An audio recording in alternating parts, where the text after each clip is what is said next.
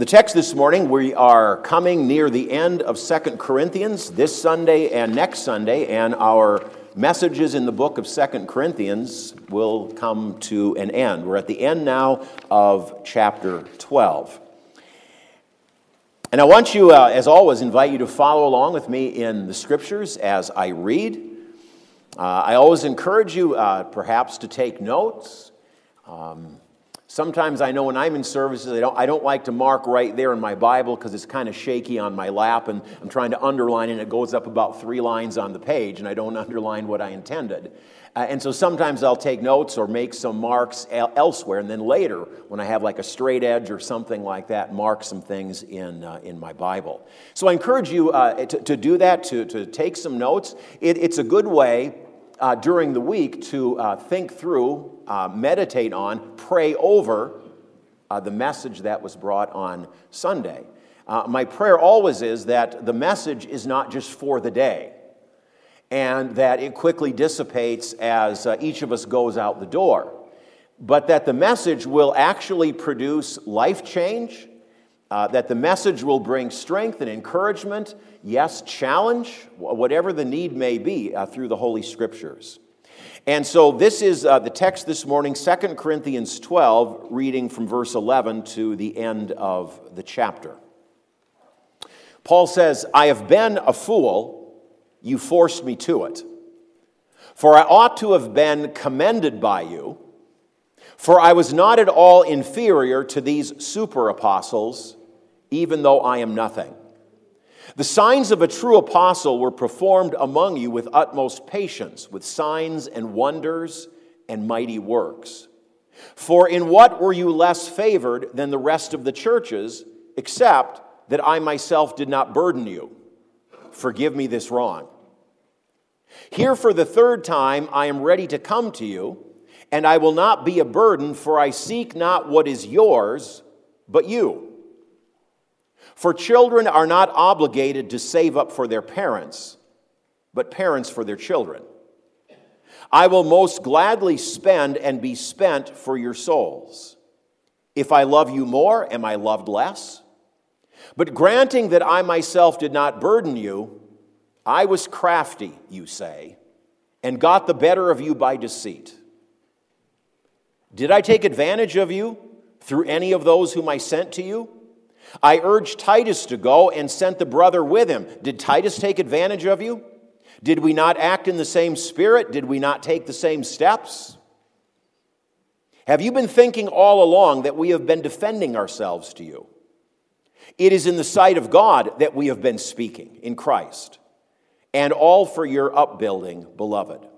For I fear that perhaps when I come, I may find you not as I wish and that you may find me not as you wish. That perhaps there may be quarreling, jealousy, anger, hostility, slander, gossip, conceit, and disorder.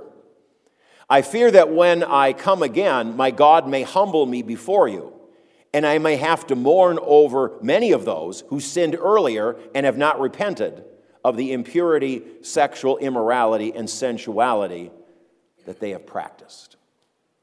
Here's the end of the reading.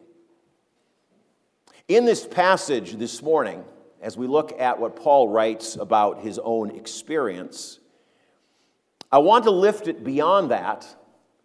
And, I want you to notice with me several characteristics of what true Christian ministry looks like. We're not apostles, but God's given us a calling, opportunity, places to serve. And so, what can we glean from this text, from Paul's calling as an apostle? What can we glean for ourselves when it comes to truly serving the Lord? Because if you're a believer, I hope you understand this. If, if you know Christ as your Savior, you have been gifted by the Holy Spirit. Each one of us uniquely gifted. Each one of us is given opportunities of one kind or another. And so, the call of the Holy Spirit in each of our lives, if we truly know Christ, is that we find ways, and hopefully, what this should be is from the inside, out of thankfulness and joy and a want to on the inside, to find ways to serve in accordance with the gifts and open doors that He sets before us. And so when you think about this text, I, I tried to, to, to, think about how to, how to ask this in one question, what this text is about. And, and I'm putting it this way Am I helping or hindering the cause of Christ? So I want you to think about that overriding question as we work our way through this text. Now, as, as Paul here in this passage, these are the final words in his letter regarding the authenticity of his apostleship which had been questioned, which had been challenged by some of those who had come to Corinth after he had left. And here in this passage, just very quickly in summary, you notice Paul turns our attention to what are the signs of a true apostle. He lays those out. He lays out the sacrifices he's made in ministry, the love that he has in his heart for the Corinthians, uh, the integrity of his life and ministry. He lays that out again in this passage. And he, at the very end of this passage, he expresses some of the fears that he has in his heart for the Corinthians that all might not be well in each of their lives. Now, as we come to this text, as it opens, we come to the end of Paul's so called fool's speech. It's a speech which began way back in the beginning of chapter 11, run all the way through chapter 11. Now it ends here in the middle of chapter 12. And you notice as Paul wraps up his fool's speech, as scholars like to call it, he wraps it up with a rebuke. You notice verse 11. He says, I have been a fool, you forced me into it. Paul says. In other words, I didn't want to write the way I have for the last chapter and a half. Those that had come to Corinth were boastful and arrogant. They weren't playing a part, they actually were boastful. They were arrogant. And how does Paul address that? Because they had swept away many of the Corinthians to false understanding of the gospel, to false teaching. And so Paul plays the part. He says at the beginning of chapter 11, Now put up with me now. I'm going to take the role of an actor, and I'm going to play the part of a fool to try to make a point to all of you. And he comes to the end and he says, Okay, I've played the part of a fool. I didn't want to do it, but you forced me into it, to this empty exercise. And Paul says, You forced me into it. Why? You notice the answer is given in verse 14 with the word for or because. I say this, Paul says, because when the false apostles came to Corinth, the super apostles, he calls them sarcastically, Paul says, notice verse 11, I ought to have been commended by you, but that didn't happen. So these false teachers come to Corinth and they make all sorts of false uh, uh, assertions and accusations, seek to undermine my apostolic authority. They attack my gospel, my apostleship, my credentials, my authority, my person, my character, everything they could attack. And in the face of all that, here's what verse 11 says You should have come to my defense. After all, you all know me. I mean, I founded your church. I preached the gospel to you. I led many of you to Christ as your Savior. I established the congregation. I appointed elders. You know me well. I'm friends with many of you. And you should have commended my ministry, but guess what? You didn't. You kept silent. How sad that is. And Paul says now, verse 11, as I've told you throughout this letter, in and of myself, I'm nothing. I hope you Corinthians understand that. Paul says, uh, I am nothing, the end of verse 11. But he says, at the same time, I'm in no way inferior to these intruders, these false teachers these super apostles who have come to your congregation and done so much damage. In fact, you Corinthians, Paul says in this passage, is you know the integrity of my life. You know the integrity of my ministry. You know my love for you. You know how your lives have been changed. You received the gospel. You were born again. You became a new creation in Christ Jesus. You're not the old that you once were, but you've been transformed by the grace of God through the power of the Holy Spirit. Yet, knowing all that, experiencing all of that, you didn't come to my defense. And so, by your silence, you forced me into this boasting business, something that only fools do something that is totally unprofitable, but something Paul had said earlier, I trust will be effective in shaking you up, in opening your eyes to see the direction you're headed, to bring you back to the true gospel of salvation by grace through faith, to bring you back to a better understanding of the Christian life. And so, Paul, as he writes this chapter, he says, you notice in verse 14, I hope you know I'm making a third trip now to Corinth, verse 14. It's going to be in the near future. And Paul says to them, I trust that when I arrive, all things will be in order. I trust that when I arrive, you will indeed recognize my apostolic authority.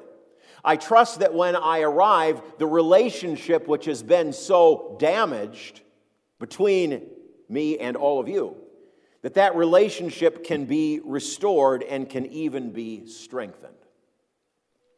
So, with all that in mind, let's look at Paul's words specifically regarding his apostleship in this passage, and then to think about it, what it means for you and me to be a servant of Jesus Christ. So, let's start where Paul does in verse 12 with the marks of a servant.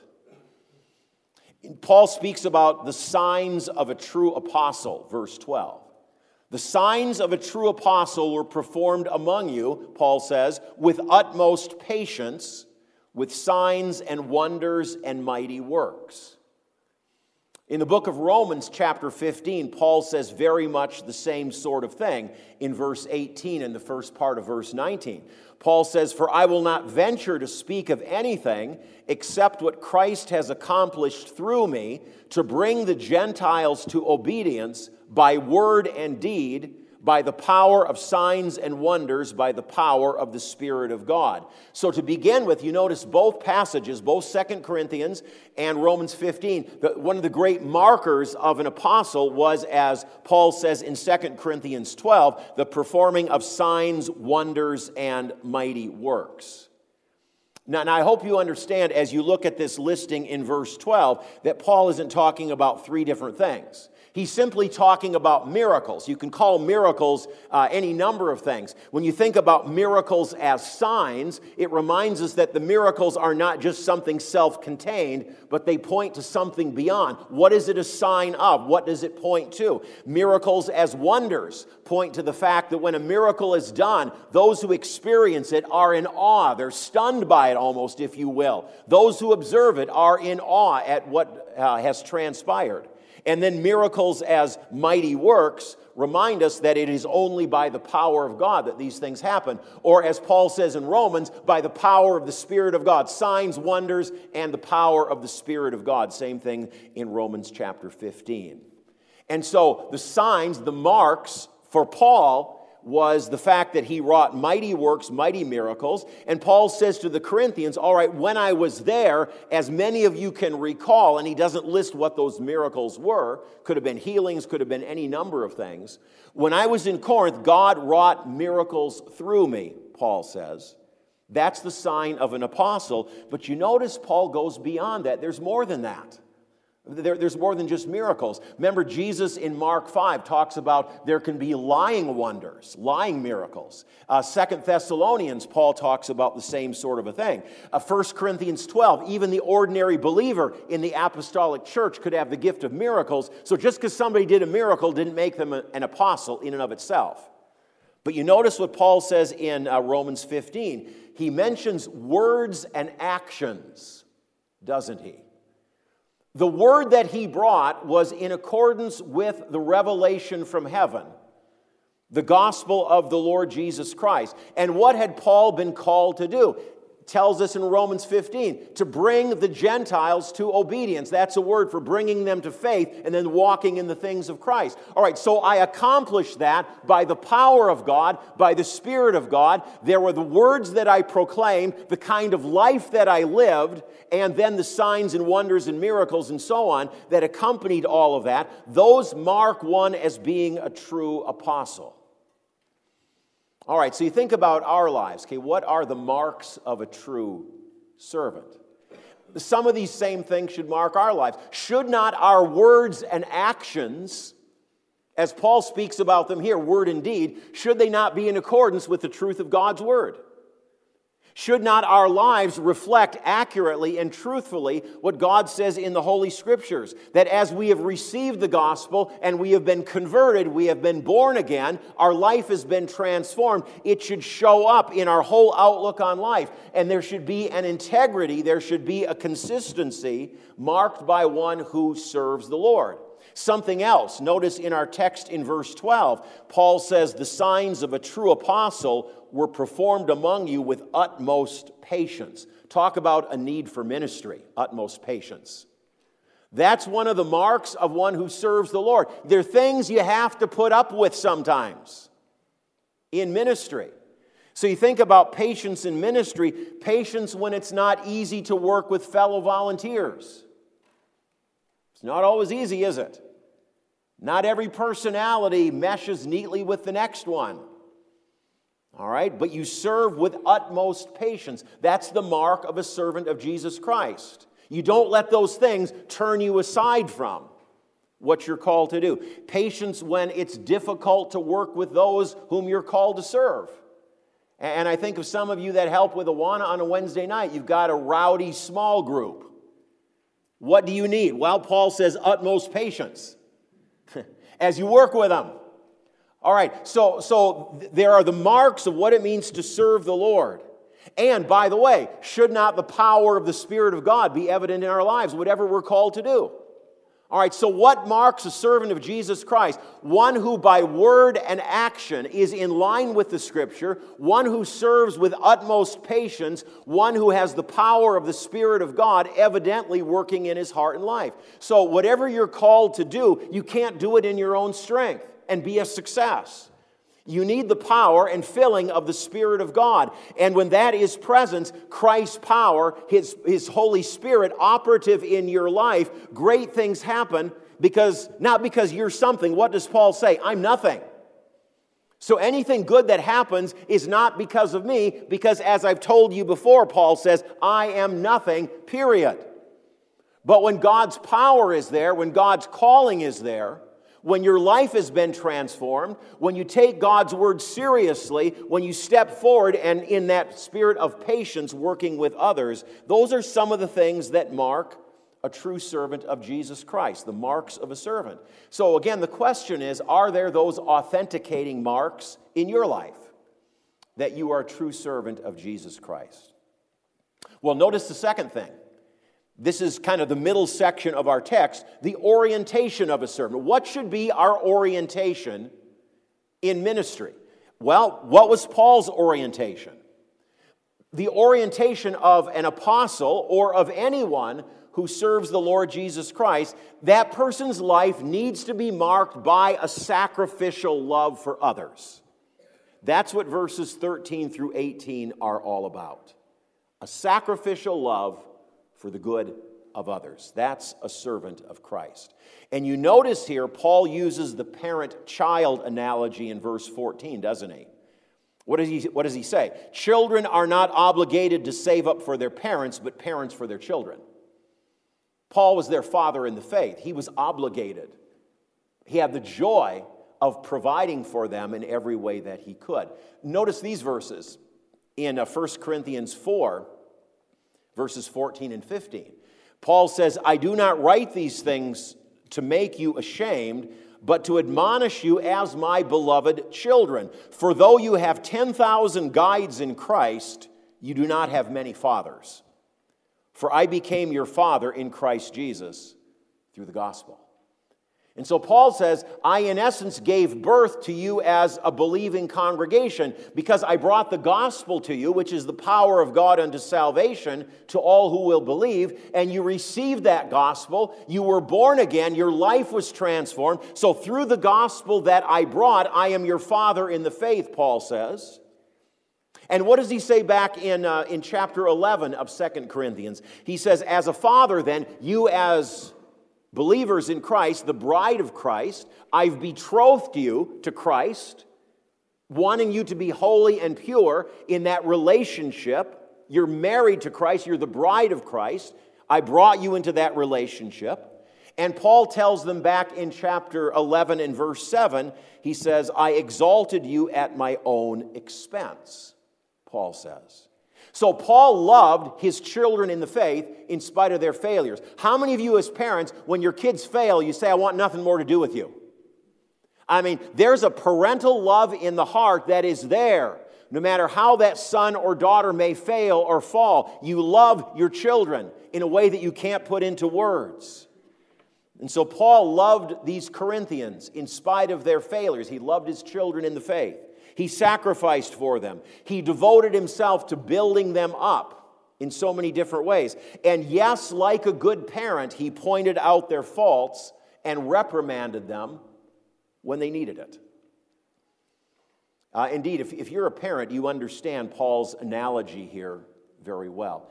If you're a parent, you have a heart to do everything you possibly can for your child's well being, do you not?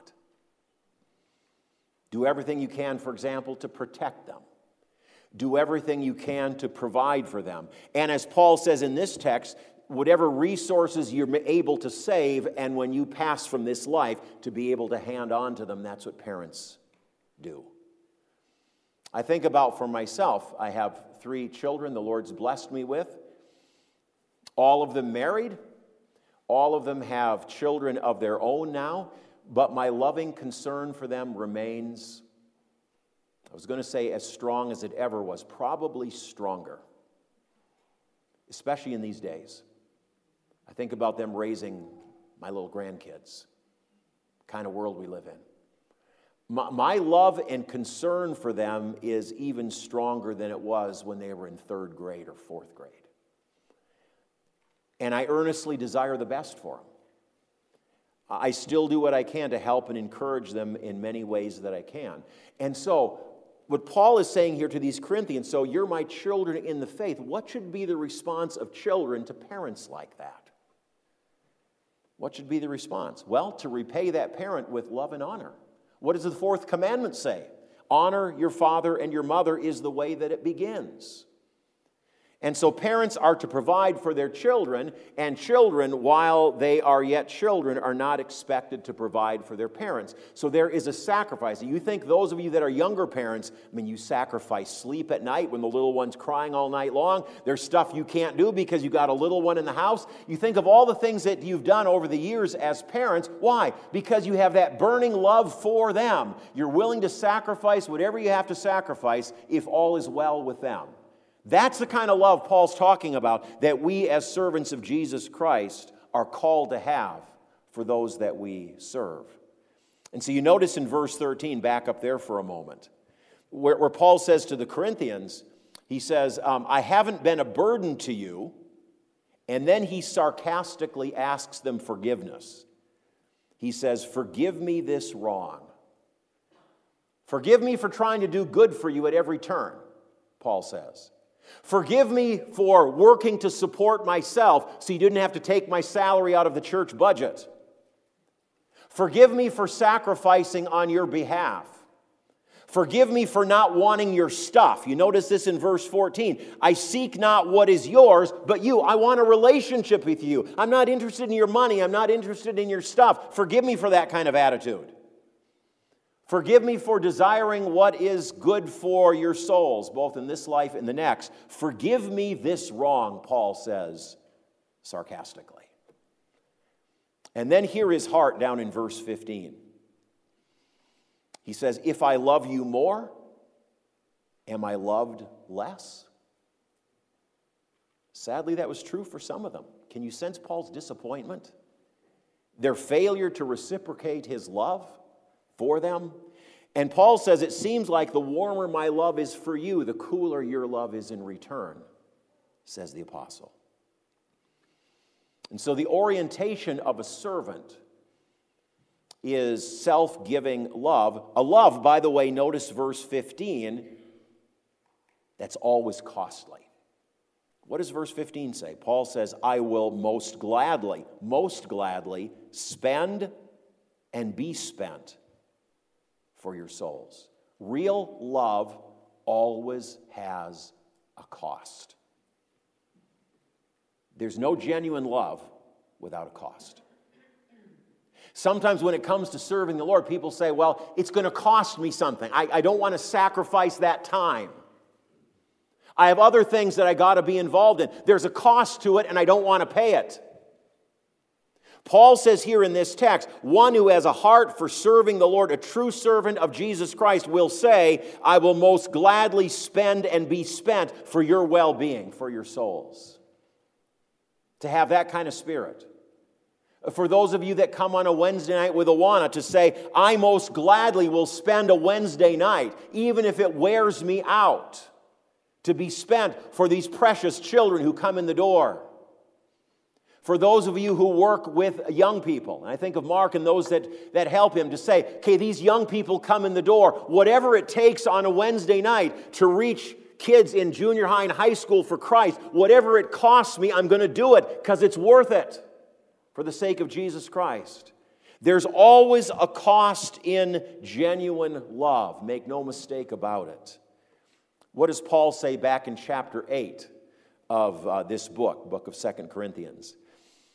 It reflects the heart of the Lord Jesus, that kind of spirit. For you know the grace of our Lord Jesus Christ, that though he was rich, yet for your sake became poor. I guess that's spending and being spent, isn't it? For your sake became poor, so that you by his poverty might become rich. The writer of the book of Hebrews, chapter 12, the opening verses. He says, Looking unto Jesus, he says to his readers, looking unto Jesus, the author and finisher of our faith, who, here's the next phrase, for the joy that was set before him, endured the cross. There was a love which surmounted the pain and suffering of the cross, so that that blood of Christ shed for your salvation and my salvation. That's the kind of love Paul's talking about in this passage a sacrificial love. And so Paul gives freely. Paul gives joyfully to those to whom he's ministering. And what was the price that he paid? Just think about what this verse might mean, where he says, I will most gladly spend and be spent for your souls. So, what did it cost him?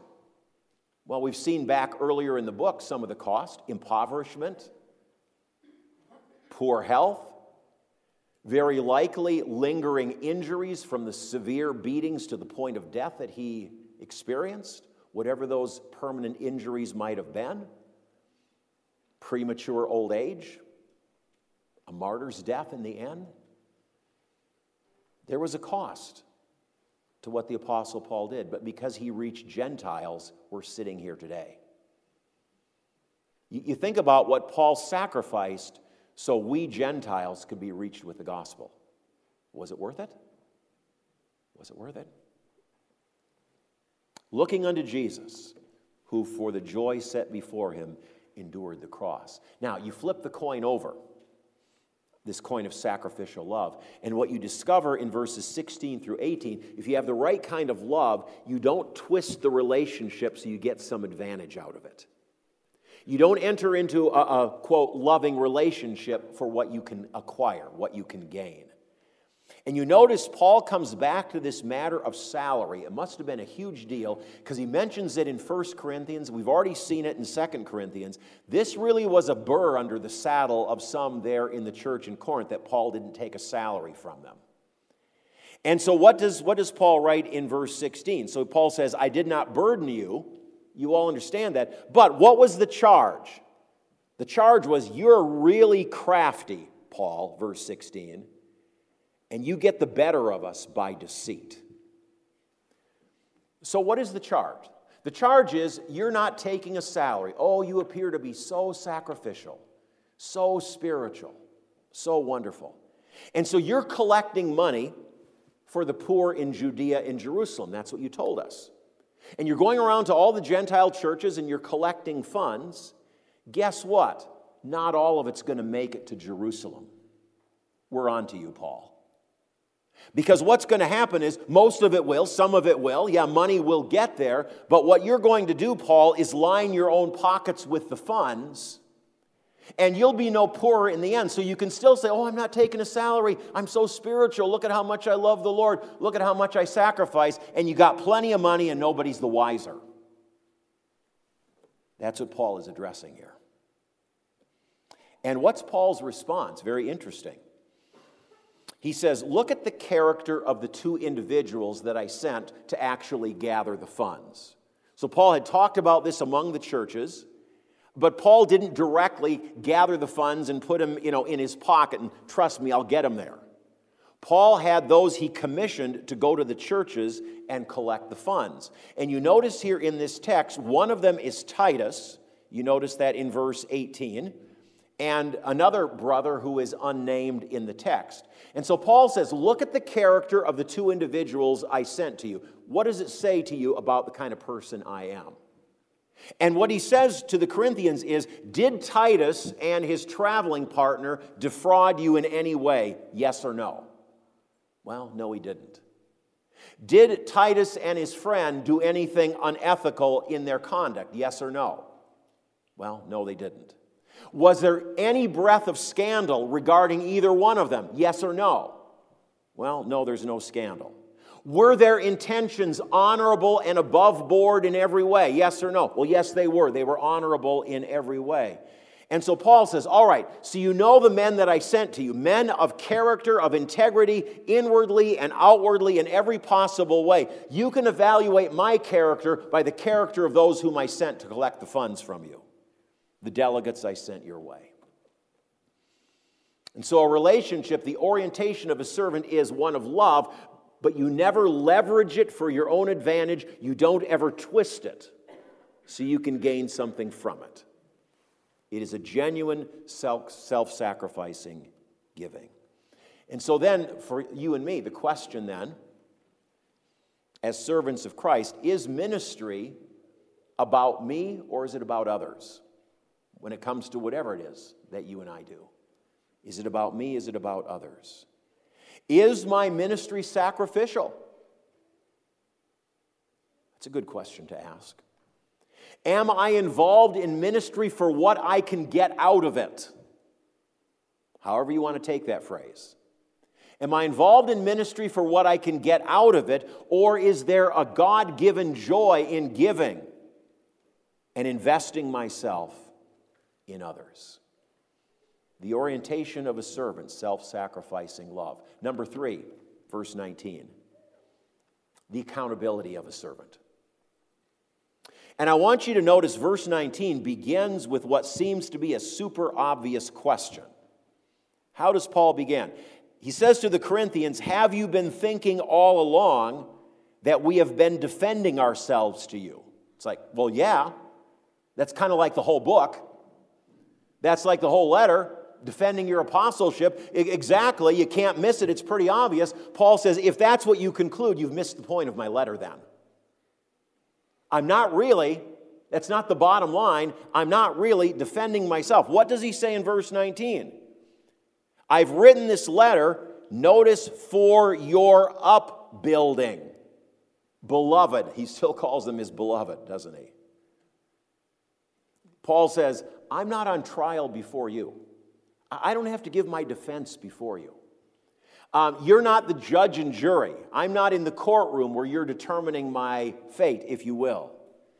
I'm not ultimately answerable, Paul says to you.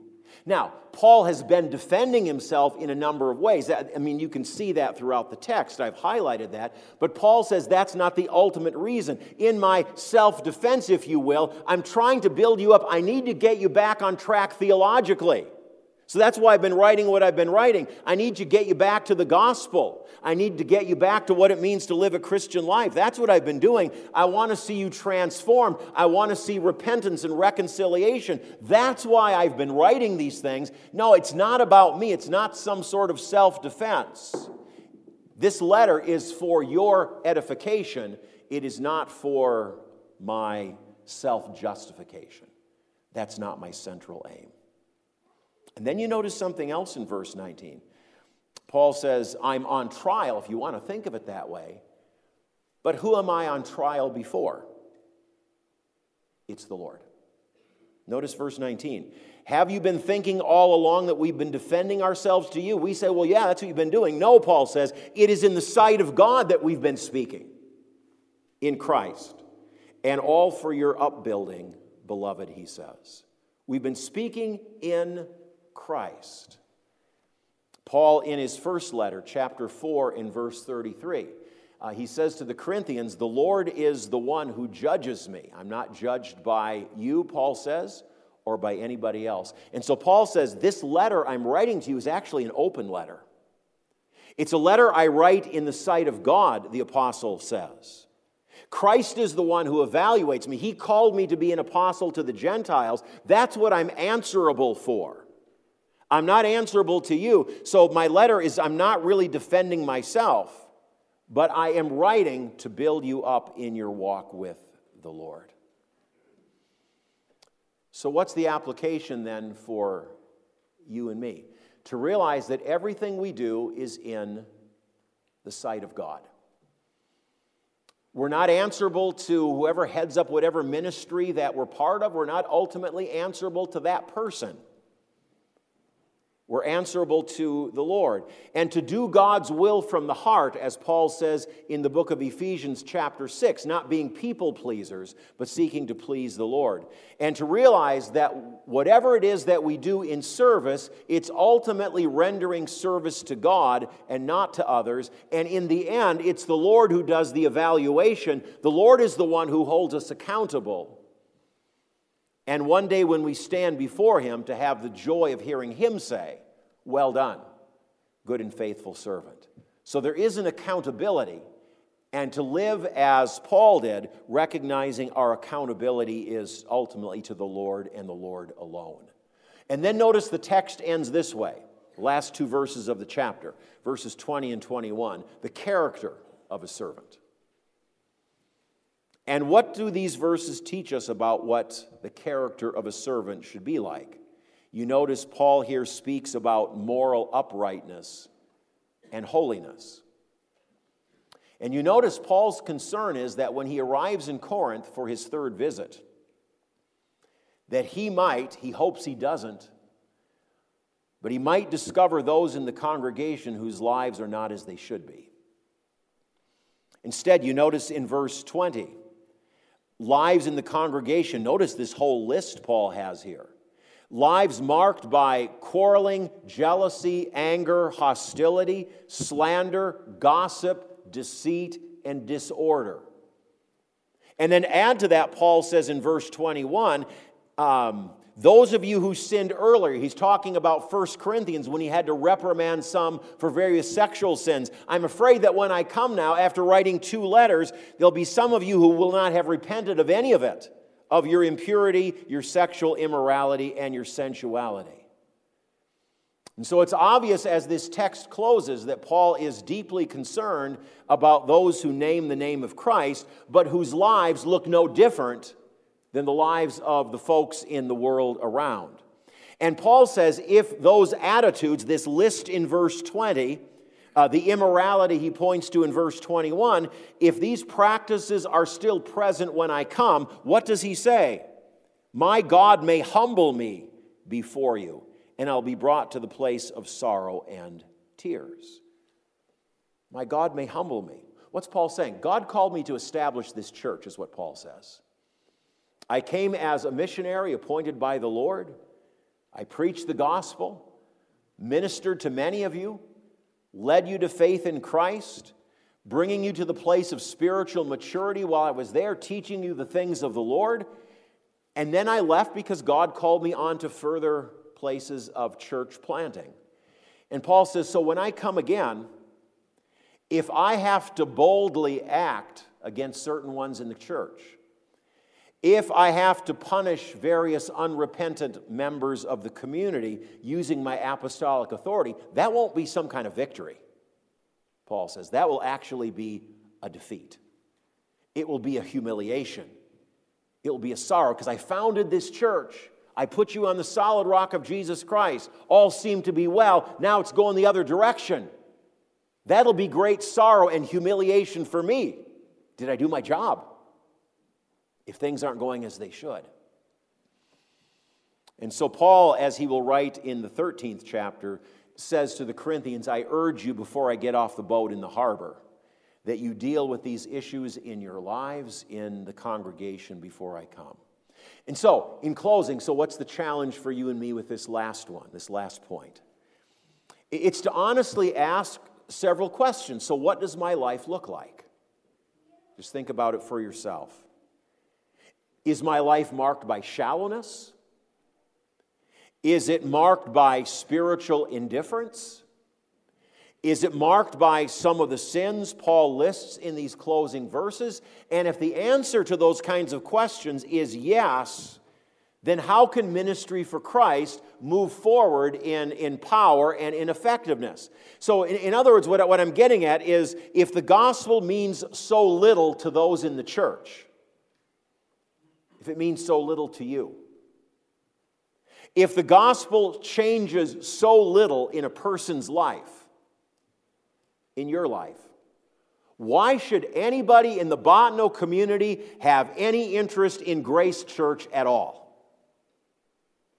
If our lives are no different than their lives are, why will they have any interest in the church or the gospel or the things of Christ or the kingdom of heaven? Your life is the same as mine. You've just tacked religion onto which takes up a whole bunch of time and doesn't mean anything how important it is as servants of Jesus Christ that our character be marked by holiness and righteousness in all that we do. Because if people know you are part of this congregation, whether you're a member or not, and then they see your life not matching up what they understand, even in their limited understanding that Christians should be like, what are they going to conclude? The Christian faith is a hoax. It doesn't mean anything. It's just empty words. It's meaningless religion. If we are Christians and our lives are new by the grace of God, it should be reflected then in our actions, in our attitudes. People should be able to see a difference. Not that we're weird, not that we do strange things. There are plenty of Christians who do that kind of stuff and discredit the cause of Christ. But I mean, living out your faith in honest and straightforward ways. And speaking of Christ as you have the opportunity to do so. So, as I said at the beginning of the message, you and I are called to serve the Lord with the gifts and opportunities He's given to us. And that being so, the, this text challenges us with the question I laid out at the very beginning Am I then helping or hindering the cause of Christ? And so, in light of the text, what is your answer personally to that question? Let's pray together. Lord, uh, we thank you that as you've saved us, there is glory to come. But you have very deliberately left us here in this world so that our lives might shine brightly for you, we might be a witness. And yes, Lord, through all the things we experience in life, the trials and tribulations, yes, all of those things, you shape us, you refine our character, you challenge our outlook on things. All those great things that you do in our lives as we live day by day in this world, you begin to shape us into the persons we will perfectly be one day in glory. And so, Lord, as uh, servants, as we have opportunity, as the days perhaps are short, we see the things happening in our world, we see the things happening in the Middle East, in Israel, and knowing scriptures, we begin to ask so, are we getting close to the end times? What is going to unfold in the days to come? What will all of this lead to? Well, Lord, in the meantime, for us to be faithful servants of yours, to with joy proclaim the hope that is for every person found in the gospel. And so, Lord, the results are not up to us, they're up to you. You've called us to be faithful and to spread the word. And so, Lord, may we be about, uh, as the scripture says, the master's business. And give us grace and strength in all things that we might serve you for Christ's sake. Amen.